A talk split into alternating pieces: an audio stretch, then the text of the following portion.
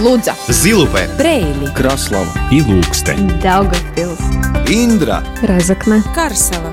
Малта Латгальская студия.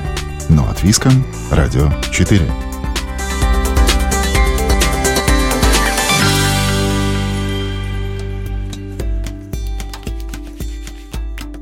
Добрый день! В эфире Латвийского радио 4 программа «Латгальская студия». У микрофона Сергей Кузнецов. В январе Латгальская студия рассказывает о людях, чья работа, идея и творчество особо отметили в прошлом году. В первом выпуске 2022 года мы рассказали о враче из Резекне Олеге Григорьеве, которого выбрали почетным гражданином города. А также побывали в поселке Прежмалы Красловского края, где Карина Стывриня открыла гостевой дом, признанный лучшей новинкой в туристической сфере – а сегодня побываем в Балве у компании, которая строит каркасные дома. А в Краслове побеседуем со спортсменом Айвисом Плоцинчем, которого выбрали человеком года в городе. И, конечно, по традиции рубрика «Выходные остановки» и музыка из Латгалии. Латгальская студия. Но от Виском. Радио 4.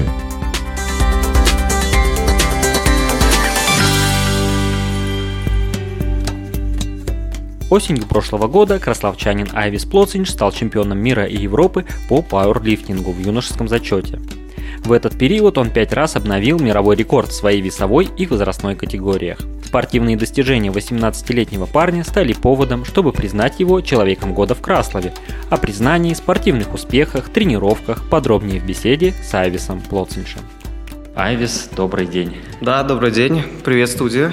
Айвис, э, может быть, не со спортивной составляющей, хотя это будет неотъемлемая часть нашего разговора, а вот эта награда «Человек года». Насколько для тебя было неожиданно? Ну, как бы я ожидал этого, потому что я к этому шел. Просто я такой, как бы, в Краславе единственный человек, который занимается профессионально спортом, тяжелым. И, как бы, у меня было много достижений, так же самое европейский чемпионат, мировой чемпионат, много рекордов мира, Латвии рекордов. И поэтому, как бы, к этому все ушло. И люди проголосовали, и меня выбрали как человека года. Одним из э, каких-то было кандидатов, наверное, людей 10. Ну, не ожидал, что проголосуют люди, что именно я, как бы, а не кто-то другой, кто, знаете, там занимается 50 лет какой-нибудь наукой, или, например, учителя у нас в школе, которые занимаются той же самой педагогией лет 40 и более чем, а выбрали именно меня. Мы уже представили тебя как спортсмена и такой да. вид спорта, как пауэрлифтинг.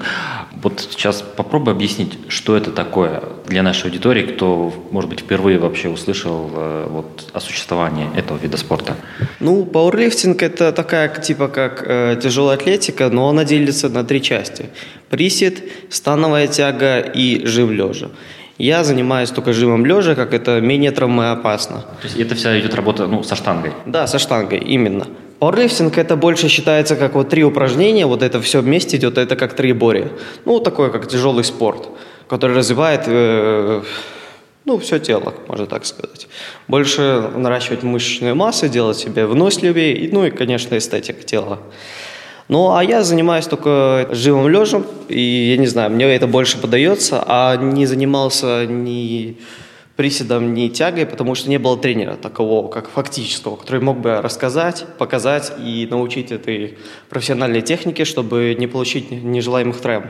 И ты сконцентрирован на этой вот дисциплине. А в, вообще в целом, как ты попал в спорт? То есть сразу была работа со штангой, зал или были какие-то другие пробы, варианты? Нет, нет, нет. Э, вначале я занимался для себя. Это я начинал с воркаута, то бишь я занимался на турниках, на перекладинах, тех же самых вот на улицах, где можно увидеть рядом с стадионами. А потом, как перешел в гимназию, здесь появился зал, я мог заниматься более профессионально, развивать все тело. Как бы подтягивания делать, жим лежа, с гантелями что-нибудь, э, бицепс качать тот же самый. Ну, все, все по порядку делать. Как бы я мог выставлять себе план. И как бы, когда уже пошел результат более-менее такой нормальный, ну, я годик тренировался, наверное, может, полтора, и у меня результат уже был в 100 килограмм. Я первый раз поехал на соревнования в Резекна, чисто попробовать свои силы. Это когда было? Это, наверное, было года четыре обратно. Это первые соревнования мои были. Ну и там я попытал свои силы, завесился 60, наверное, 7 килограмм, а мне надо было 66. И получается, если я был бы до 66, то я завоевал бы первое место, а так я остался на четвертом. Ну, мне это понравилась тема, и я дальше-дальше начал продолжать. И уже как-то понемногу-понемногу пошло, и потом уже к зиме я подготовился больше и поехал на чемпионат Латвии, где заебал первое место. Первый большой такой успех для меня лично. Ты отметил, что ну, сконцентрировался на жиме штанги лежа в первую да. очередь, потому что в друг, других дисциплинах не было тренера. Что сейчас? Кто тренируется? Я нет такого фактического тренера. Есть, конечно, консультант Юрий Иванюшин. Он раньше жил в Латвии, но в данный момент живет в Санкт-Петербурге. Мы, конечно, по интернету созваниваемся, он меня консультирует, так больше так по технике, если что-то там подсказать, как лучше так делать, как так, потому что он тоже спортсмен э, с большим именем, можно сказать, потому что он в спорте тоже, наверное, было 30 лет, и травму получивший он ушел. Ну и поэтому в данный момент я тренируюсь сам, без никаких тренеров. Твое имя прогремело, ну, как минимум, по Латгалии, не говоря уже про Краслову, именно этой осенью, а, когда сначала ты стал чемпионом мира, это Вильнюс, Литва, а затем сразу чемпионат Европы, ну, практически сразу чемпионат да. Европы в Екатеринбурге, в России. Вот этот э, такого крупного масштаба соревнования подряд, это первый для тебя опыт или что-то было до этого уже? До этого было, конечно, опыт таких международных соревнований. Это была Франция, Бордо, я ехал три года обратно, я там завоевал второе место э, в юношеской категории до 74, подняв 130 килограмм. Ну, фактически 135, но засчитали 130. Потом был э, второй опыт, это в Люксембурге. Я установил рекорд Европы, подняв 167 или 162, точно не помню. И завоевал первое место, и абсолютно во втором остался. А следующее уже был чемпионат мира, вот последние соревнования. Там я установил новый рекорд мира на 27,5 килограмм, перебив его. И за мной остался результат 200 килограмм. Ну и после трех недель я, конечно, подготовился, отдохнул немного и уже поехал в Екатеринбург на чемпионат Европы. Там ты рекорды обновил? Рекорд мира установил, еще один. И в совокупности вышло 5 рекордов мира. То бишь, каждым подходом я перебил вначале человека, который был установивший, потом перебил свой рекорд и еще раз перебил свой рекорд. И в совокупности вышло 5 рекордов за месяц. месяц да. Насколько сложно было ну, провести эти, эти два крупных соревнования? Это нормальный срок, вот три недели на отдых, восстановление, или это все же очень короткий промежуток? А, первые соревнования в, это в Вильнюсе очень дались сложно, потому что мне пришлось сгонять вес, то бишь я был тяжелее, чем мне надо было. Я дома весил 86, к примеру, килограмм, а мне надо было весить 83 или 82 900. И из-за этого я бегал, не ел и не пил. Ну, нормально. Как бы сокращал все наполовину и даже больше. Из-за этого я терял много сил и как бы такое истощение уже появлялось. А насчет промежуток соревнований, ну, конечно, хотелось бы больше, но вариантов, конечно, не было. Потому что либо ехать, либо не ехать. Я говорю так, потому что после 1 января уже как бы сейчас я считаюсь юниором, а тогда я считался еще суб-юниор. И у меня была возможность просто установить новый рекорд мира в другой весовой категории. Я был на чемпионате мира 83, а в Европе уже был 93. И я просто немного набрал веса, уже не держал, пил сколько хотел, ел, и не было таких больших проблем, как в Вильнюсе. И просто ехал установить новый мировой рекорд. Да. Ну да, отметим, что это все в юношеской категории, это считается да, до 18, до 18 лет уже 18, но просто уже считаюсь, как, вот как с 1 января, вот в этот Новый год, уже считаюсь как юниор. До 23 лет, если я не ошибаюсь.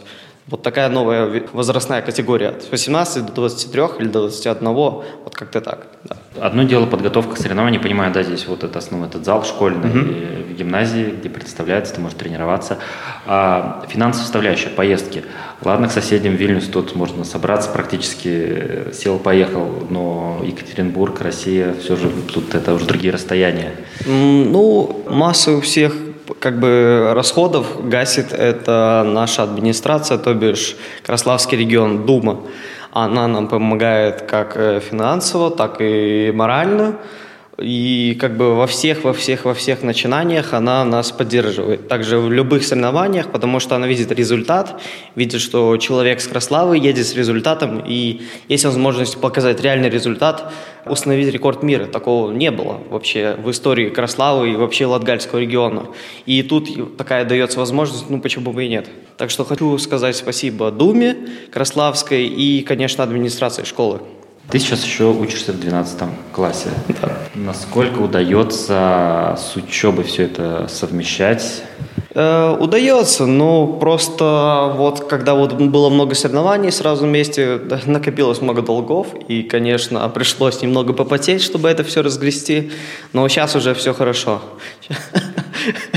Учителя с пониманием относились? Да, с пониманием, они все знают и как бы всегда идут напротив в классе одноклассники, как э, они прореагировали на эту первую победу в Литве? Ну, до этого, конечно, были победы такие, как латвийские. Они уже были в курсе дела, что как бы я занимаюсь уже этим профессионально, у меня очень большой результат, и поэтому как бы была уже заявка, что я могу это сделать. Ну и когда уже сделал, конечно, меня встретили с овациями, да. Приятно? Да, конечно. Что думаешь делать потом? То есть насколько это можно говорить, что это действительно ты занимаешься ну, профессионально? Ну, профессионально да, но пока что я не говорю э, стоп-карьере, но просто хочу небольшую паузу взять, потому что пока что и 12 класс это тоже как бы не менее важная составляющая в жизни. И тоже я сейчас попутно еще сдаю на права, тоже как бы время уходит на это, э, потому что вождение только можно брать, я как знаю, в Даугавпилсе, это ближний город, где проходит экзамен, а в Краславе, ну, к сожалению, это не происходит. То есть сейчас пока такие жизненные обстоятельства, которые приоритеты поменял да, немного. такие основанные, можно сказать. И курсовая работа, и 12 класс, и не загораем еще экзамены. Как бы, ну, все вместе это тоже складывается. А, Наверное, извечный вопрос последних э, десятилетий для молодых людей, которые оканчивают э, ну, школу в небольших городках, ну, например, как Краслова, опять же, Латгалия. Какие у тебя планы дальше? Оставаться, уезжать? Ну, я не знаю, но, скорее всего, либо в Ригу ехать, либо куда-то дальше. Потому что тут в регионе, по сути, нечего делать. Тут нет никаких таких больших перспектив, которые давали бы э, надежды огромные. Но я думаю, я не знаю, скорее всего, в Ригу или куда-то дальше. Так что вот так вот, да. Ты думаешь продолжать учебу или? Ну, я не знаю. Пока что еще не знаю. Пока что это еще вот так. Слишком много предложений, от которых, ну, не знаю, что лучше взять. Можно идти в такой университет, можно другой идти. И как бы сложно что-то выбрать определенное на всю жизнь, чтобы это нравилось бы, я не знаю. Может и взять, а потом это не понравится, и не знаю, что потом с этим делать. Сложный лет, выбор летом предстоит, да? Да, это очень сложный выбор, я так скажу.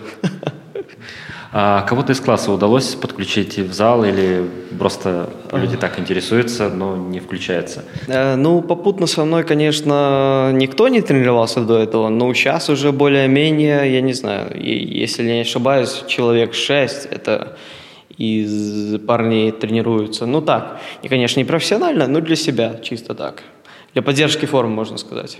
Ну вот мы в самом начале, точнее, я попросил объяснить, что это за вид спорта, потому что, ну, это не так массово распространен. Как часто тебе приходится сталкиваться с таким моментом, что, когда ты говоришь, занимаюсь пауэрлифтингом, а в ответ, э, что это? Ну, легче просто сказать тяжелая атлетика, потому что это почти тот же самый синоним, пауэрлифтинг и тяжелая атлетика. Они как бы почти друг другом связаны, потому что это тот же самый тяжелый спорт только что меняется немного упражнение. Ну, так само, можно сказать, тяжелая атлетика. И тогда сразу поймут, а, ну, все понятно. Тяжелая атлетика, тяжелые веса, то есть железо, это всегда надо подходить очень грамотно и технично, чтобы не получить травму. Насколько тебе вот к 18 годам удалось избежать серьезных повреждений? Ну, все просто надо делать с умом. Вначале надо, конечно, разогреться, это минут 15 уйдет, вначале поменьше вес делать. Вначале все делается по системе, то бишь ты начинаешь с малого веса какого-нибудь, я не знаю, с килограмм 20, потом с 40, ты поделаешь там два подхода, например, 40 килограммов там раз 6, и так понемногу идешь в гору, такая как пирамида получается.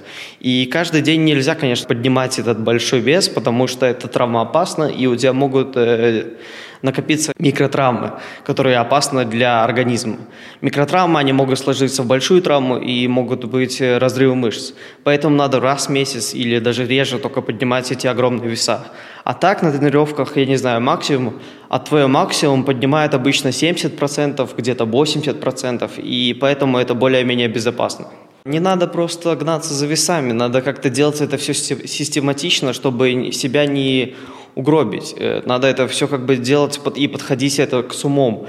Э, то же самое разминка, то же самое, я не знаю, техника, которая очень влияет на твои, я не знаю, суставы потом в дальнейшем. Ну, просто это потом скажется на твоем организме, если это все как бы не учесть. Авис, ну и в заключение, э, может быть, еще несколько слов расскажи кроме тяжелой атлетики, штанги, какие у тебя интересы и увлечения? Хотя, как ты уже сказал, пока еще не определился с жизненным выбором, но что, может быть, э, привлекает? Ну, помимо учебы, я дома занимаюсь немного музыкой, то бишь играю на электрогитаре, играю немного видеоигры, как обычно вся молодежь. Больше я так веду активный образ жизни, то бишь плавание, сходить в бассейн куда-нибудь, заниматься спортом, походить с собакой где-нибудь по лесу. Ну, вот так как-то. Спасибо, Айвис, тебе. Еще раз напомню, сегодня мы были в Краслове и разговаривали с Айвисом Плоциншем, а, чемпионом мира и Европы по пауэрлифтингу, жиму штанга лежа.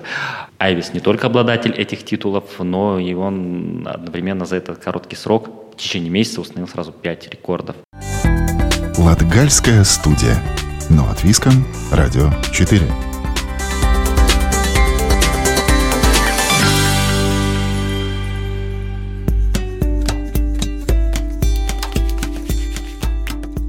А сейчас мы отправимся в Балви, где работает компания Timber Kit. В конкурсе «Предприниматель года Латгальского региона» фирма выиграла номинацию «Молодой коммерсант года». Компания проектирует и строит деревянные каркасные дома на экспорт в Скандинавию. Подробнее о рабочих буднях расскажет Ивита Чиганы. На предприятии Timberkit в зависимости от количества заказов трудятся 10 человек.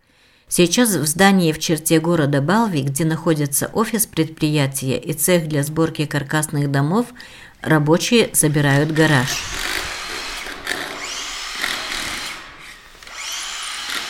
Здесь мы собираем деревянные конструкции для каркасных домов. В данный момент мы строим гараж в Швецию. Внизу будет загоняться машина. Там на месте уже сделан фундамент под первый этаж. И эти перекрытия, они ставятся сразу на фундамент.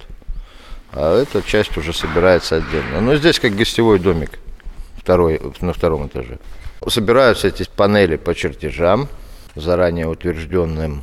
Но это в данном случае мы здесь собираем, а в основном мы здесь не собираем, а сразу складываем пачки и увозим их и собираем уже на месте. По словам делопроизводителя Инессы Лаци, в условиях большого рыночного спроса на деревянные каркасные дома в Скандинавии стало возможным найти клиентов и начать производство с относительно небольшими инвестициями. В производстве используется готовая обработанная древесина, приобретенная на крупнейших лесопилках Эстонии и Латвии. Это не всегда так быстро получается. Иногда это занимает даже год или больше идет переписка, пока клиент решает, чего именно он хочет и как он видит свой этот домик будущий. В основном мы производим и устанавливаем дома для отдыха на горнолыжных склонах в горах. Для норвежцев дом отдыха – это вопрос статуса. На каждых 10 норвежцев примерно приходится один дом для отдыха – Ежегодно строится более 6 тысяч домов отдыха. В 2019 году построили два дома, в этом году 7, а в 2022 году мы планируем построить 15. В Баловском крае уже давно знают мастера строительства бревенчатых домов Петериса и Гониса.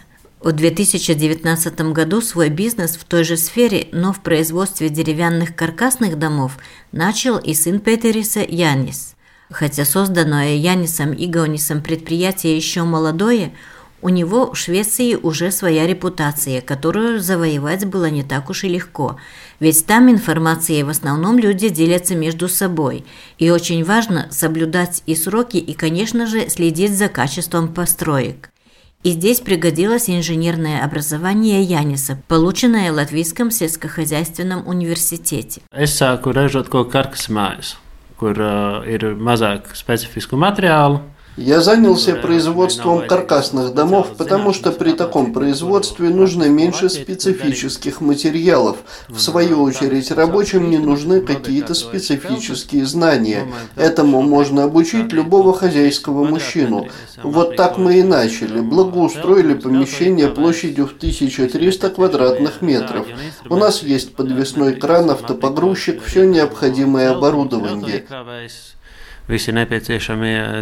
Инструменты. Также хозяин предприятия признает, хотя в Латгалии рабочей силы зачастую не хватает, предприниматели все-таки находят выход из ситуации. Īpaši reģionā un pilsētās, kur nav iespējams atrast специалист. В регионах зачастую невозможно найти специалистов, да и еще бывает, что оборот недостаточно велик, чтобы взять человека на полную ставку, ведь каждый специалист хочет получать хорошую зарплату и работать целый месяц. Поэтому мы часто используем услуги со стороны. Это касается и проектировки домов, и транспортировки. Vien mēs izmantojam ārpakalpojumus gan projektēšanā, gan piegādē. Еще год предприятие планирует работать на скандинавский рынок.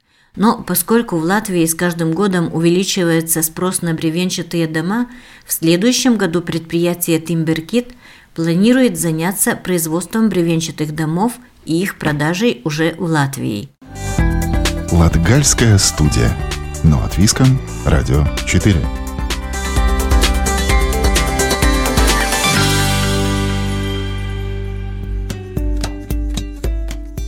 Теперь подошло время рубрики «Выходные остановки». И сегодня расскажем о музее Шмаковки в Даугавпилсе, который находится в центре города на площади Виенибас.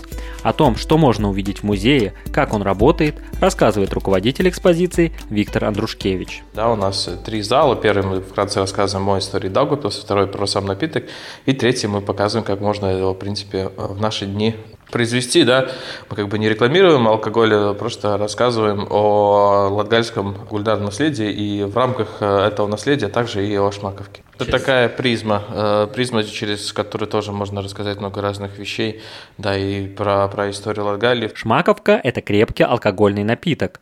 Как рассказали в музее, в Латгалии работает 7 частных производителей, которые делают данный напиток. Создан даже маршрут Шмаковки в Латгалии, в котором соединены все эти точки.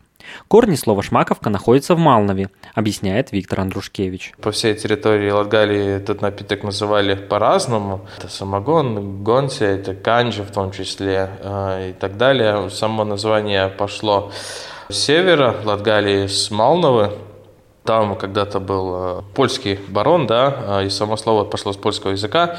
Он гнал, говорил, смак смакует смачно, э, слово смак, то есть вкусно, польскому пошло уже само название там, и потом оно как бы распространилось по всей Латгалии, и вот в конечном итоге это сделал, был принят такой единый стандарт, ну, чтобы, чтобы все понимали, о чем идет речь, да, поэтому как бы туристически это так чуть, может быть, навязали это название, да, но сейчас оно уже хорошо, как мне кажется, используется. Музей Шмаковки работает со вторника по воскресенье в зеленом режиме и ждет гостей. Ну, мы находимся в самом центре города, в Доме Единства.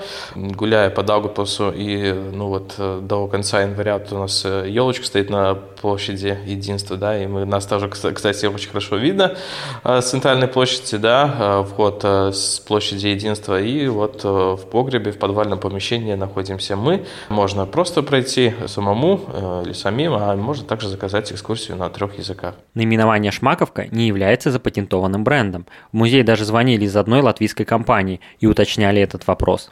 Как объяснил Виктор Андрушкевич, шмаковка – это просто название напитка. Строгой рецептуры у шмаковки нет, поэтому, как и больше сотни лет назад, в каждом месте будут свои вкусовые особенности.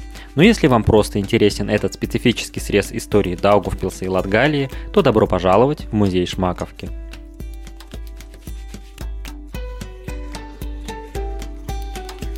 На этом Латгальская студия прощается с вами до следующей субботы. Сегодня над выпуском работали Ивита Чиганы, Карина Важная, программу провел Сергей Кузнецов. Слушайте нас каждую неделю в субботу после 10-часовых новостей, А те, кто не успел, то всегда доступен в удобное для вас время архив всех выпусков Латгальской студии на сайте Латвийского радио 4. Также нас можно найти в Инстаграме и Фейсбуке, забив поиск Латвия с радио Латгала студия.